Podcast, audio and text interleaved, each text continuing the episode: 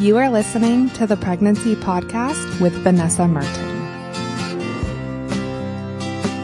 Hello. Thank you for tuning in to this episode of the Pregnancy Podcast.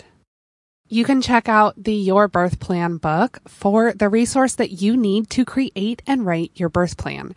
This book is going to help you prepare for the birth experience you want, and it's full of evidence based information to help you make whatever is the right decision for you. To check out the book, you can go to pregnancypodcast.com forward slash your birth plan.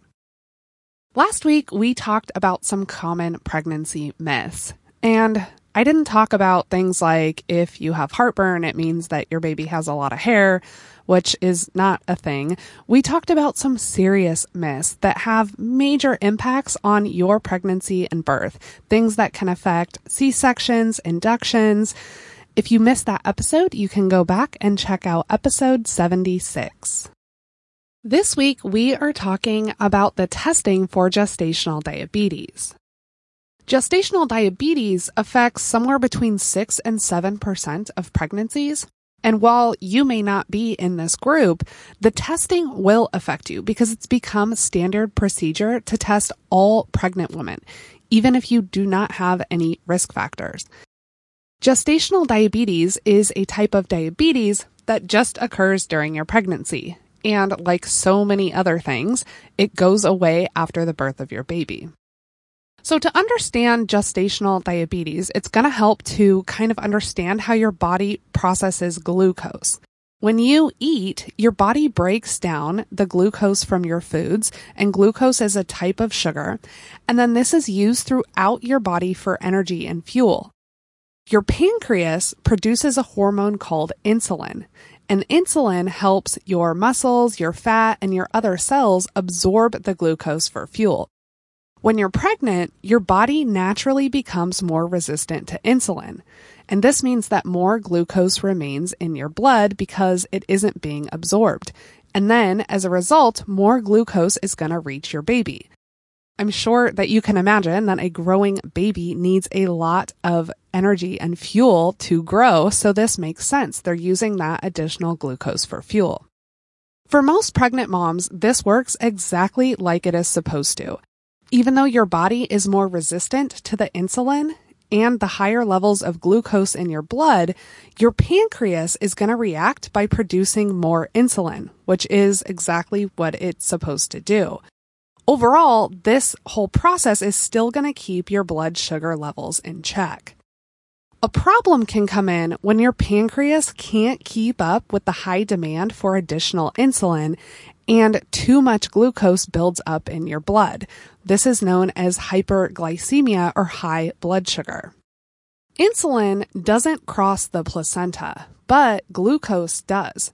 So if you have too much extra glucose in your blood that's not being absorbed and used as energy, then too much glucose is going to go to your baby all that extra glucose is going to be way more than your baby needs for fuel and energy, so it's going to end up being stored as fat. There are some things that put you at a higher risk for gestational diabetes. That is, if you are overweight, if you are over the age of 25, if you have had gestational diabetes in a previous pregnancy, if you have a family history of diabetes, and we don't exactly know why, but if you are Black, Hispanic, American Indian, or Asian, you're also more likely to develop gestational diabetes. For pregnant moms that have gestational diabetes, there's quite a few increased risks that come along with that. You would be at a higher risk for a C section, you're at a higher risk for preterm labor. Gestational diabetes raises your risk of hypertension and preeclampsia. You're more likely to get gestational diabetes in a subsequent pregnancy and more likely to develop type 2 diabetes later in life. Gestational diabetes also has quite a few effects on your baby. The first is a risk of your baby gaining too much weight.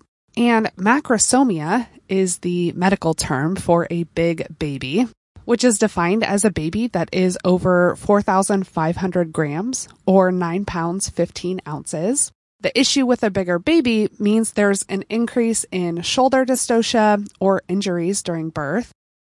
As your baby's body is trying to deal with these really high levels of glucose, their pancreas is going to respond by producing more insulin. This amped up production of insulin can result in them having lower blood glucose levels at birth.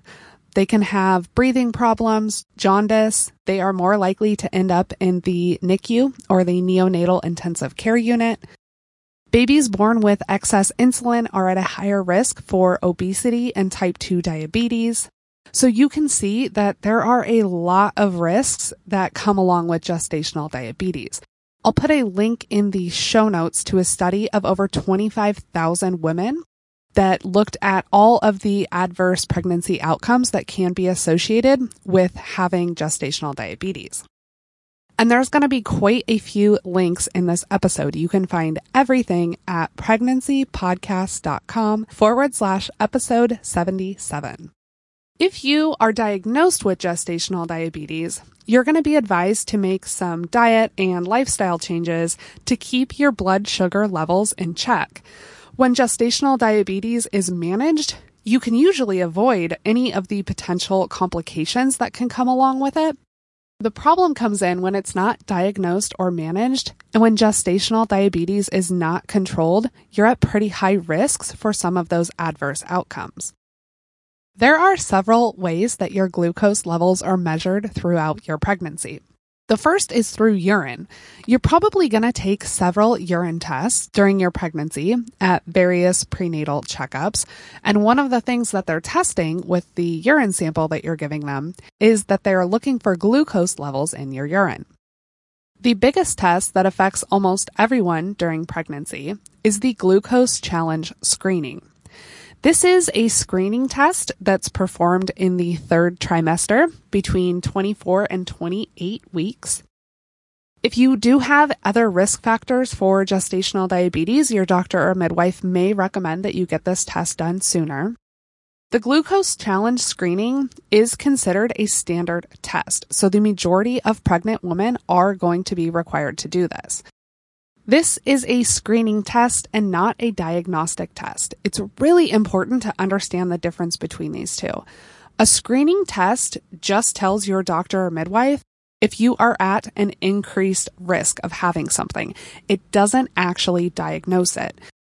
If the glucose challenge screening shows that you have really high levels of glucose in your blood, it does not tell your care provider that you have gestational diabetes. It just tells them that they need to do further testing and do a diagnostic test to find out for sure whether or not you have gestational diabetes. With the glucose challenge screening, you're going to be asked to drink a sweet liquid of glucose, which again is sugar, and then you're going to have your blood drawn one hour from having the drink because blood glucose levels normally peak within about an hour. I want to talk a little bit about this glucose drink. This is a drink that's manufactured by pharmaceutical companies, and there are some ingredients in it that some concerns have been raised about. In advance of taking this test, if you're concerned about the ingredients and you want to know exactly what is in this drink, ask your doctor or midwife if you can just take a look at one of the drinks and read the ingredients on the label. And you could do this at any appointment. This is something that they should have on hand in their office. One of the ingredients that probably is the most controversial is brominated vegetable oil. This is something that's banned in Europe and Japan, but not in the United States. This uses vegetable oil that's going to be corn or soy based which could be a concern if you are trying to avoid genetically modified foods. And this also includes bromine, which is an element that's found in brominated flame retardants. Sounds terrible, I know. This is not an ideal ingredient, but we're also talking about consuming this once, maybe twice during your pregnancy.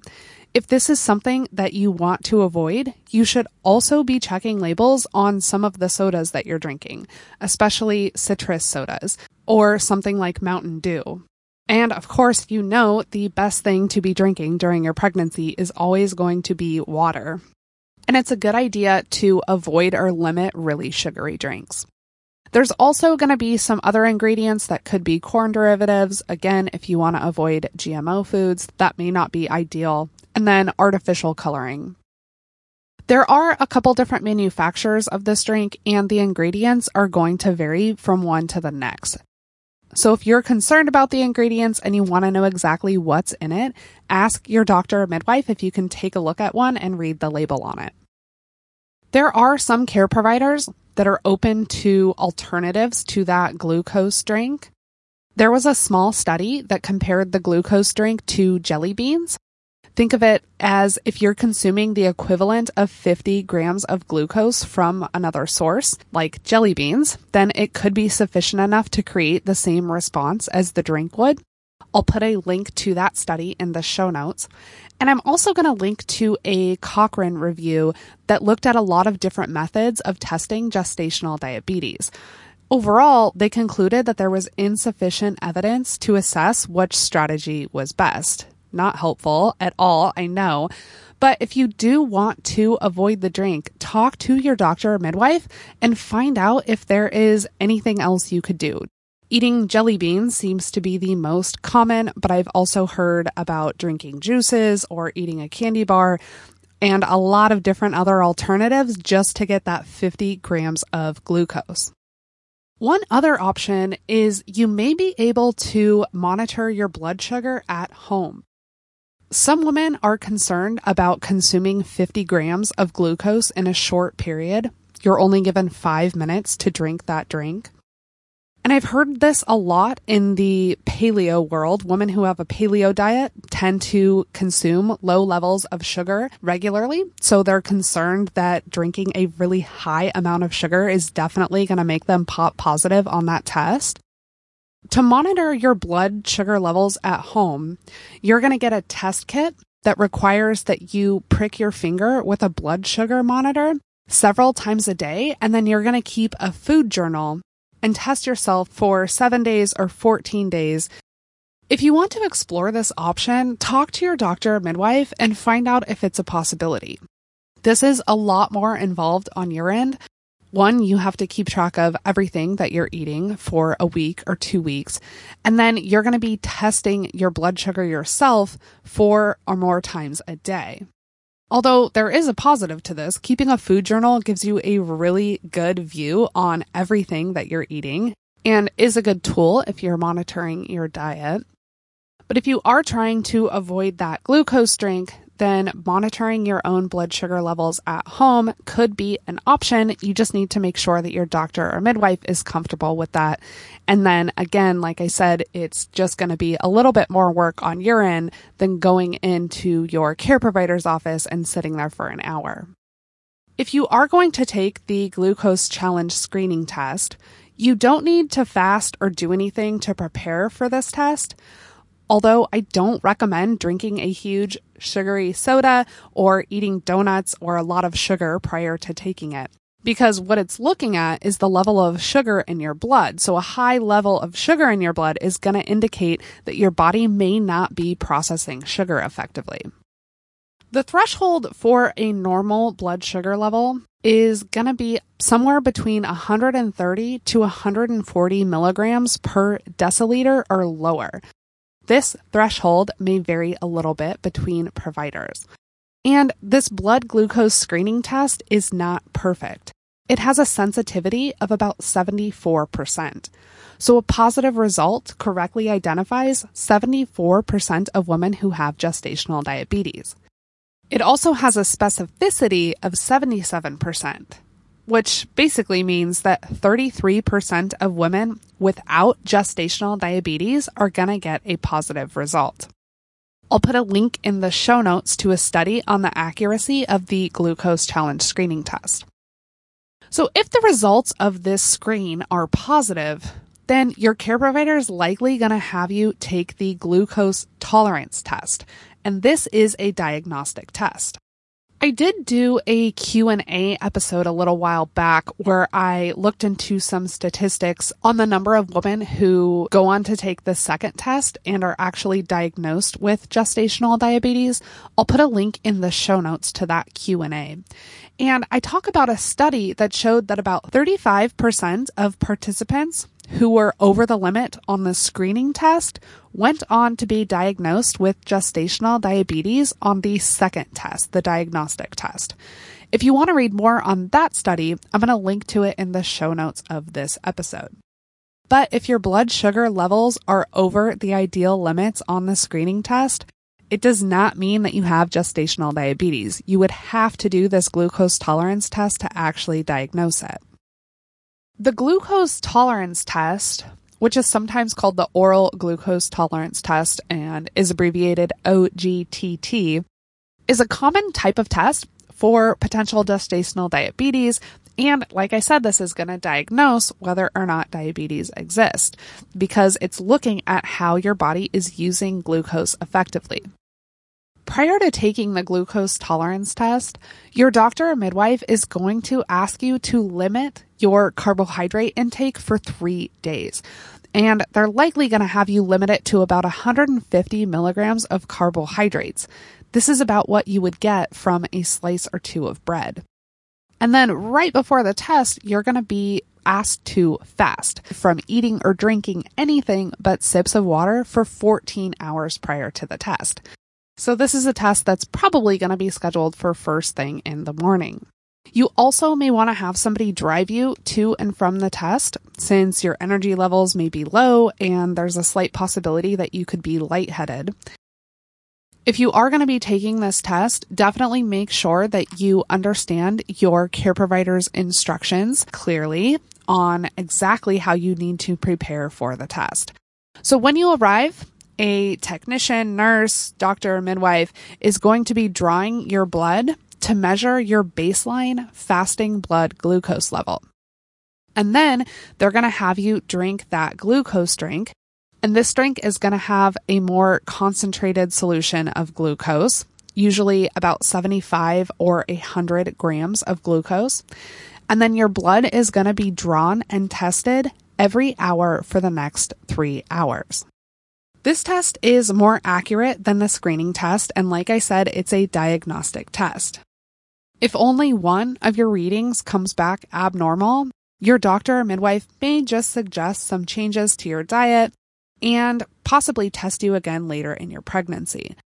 If two or more of your readings come back abnormal, then you're likely going to be diagnosed with gestational diabetes, and you're going to be having a conversation with your doctor or midwife to talk about a treatment plan. Now, I know treatment plans sound scary, but treating gestational diabetes during pregnancy normally just involves some diet and lifestyle changes, and it usually can be managed to minimize a lot of those risks that come along with gestational diabetes. If you have any questions or concerns about gestational diabetes or taking these screening tests or diagnostic tests for this, talk to your doctor or midwife. You also want to make sure that you know whether you have any special instructions on fasting or what you should be eating before you take a test. And if you are required to sit in your doctor or midwife's office for an hour or three hours, please make sure that you bring something to occupy your time. The last thing that I want to mention in relation to this topic is the stress and anxiety about taking tests. I know a lot of moms really feel like they're constantly waiting for test results back. And when talking about the glucose test, a lot of moms talk about this in terms of passing or failing. And if you fail the test, then, you know, you did something wrong. Gestational diabetes can be managed, so it's not a sentence to have negative pregnancy outcomes. It does put you at a higher risk for some things, but with a healthy diet, you should be able to manage that. And if you do have gestational diabetes, then that's definitely something that you and your care provider want to be aware of, just so you can keep a close eye on it. To recap today's episode, we talked about gestational diabetes, what it is, and how it affects you and your baby. And then we talked about all of the different testing options for it, from a screening test to a diagnostic test, and it gave you some alternatives to drinking that glucose drink, which does not taste good. And some women also have some concerns about the ingredients in that. So you do have some alternatives. I want to thank you for tuning in to the pregnancy podcast today. I hope that you find this episode helpful. As always, you can contact me, Vanessa, at pregnancypodcast.com. You can find notes and resources for this episode at pregnancypodcast.com forward slash episode 77. You can find me on Twitter at Preg Podcast or Pregnancy Podcast on Facebook and you can also join the Pregnancy Podcast community on Facebook. If you're on Instagram and you're up to share any pics of your bump or your nursery, please tag me on Instagram at Pregnancy Podcast. I love seeing your pictures.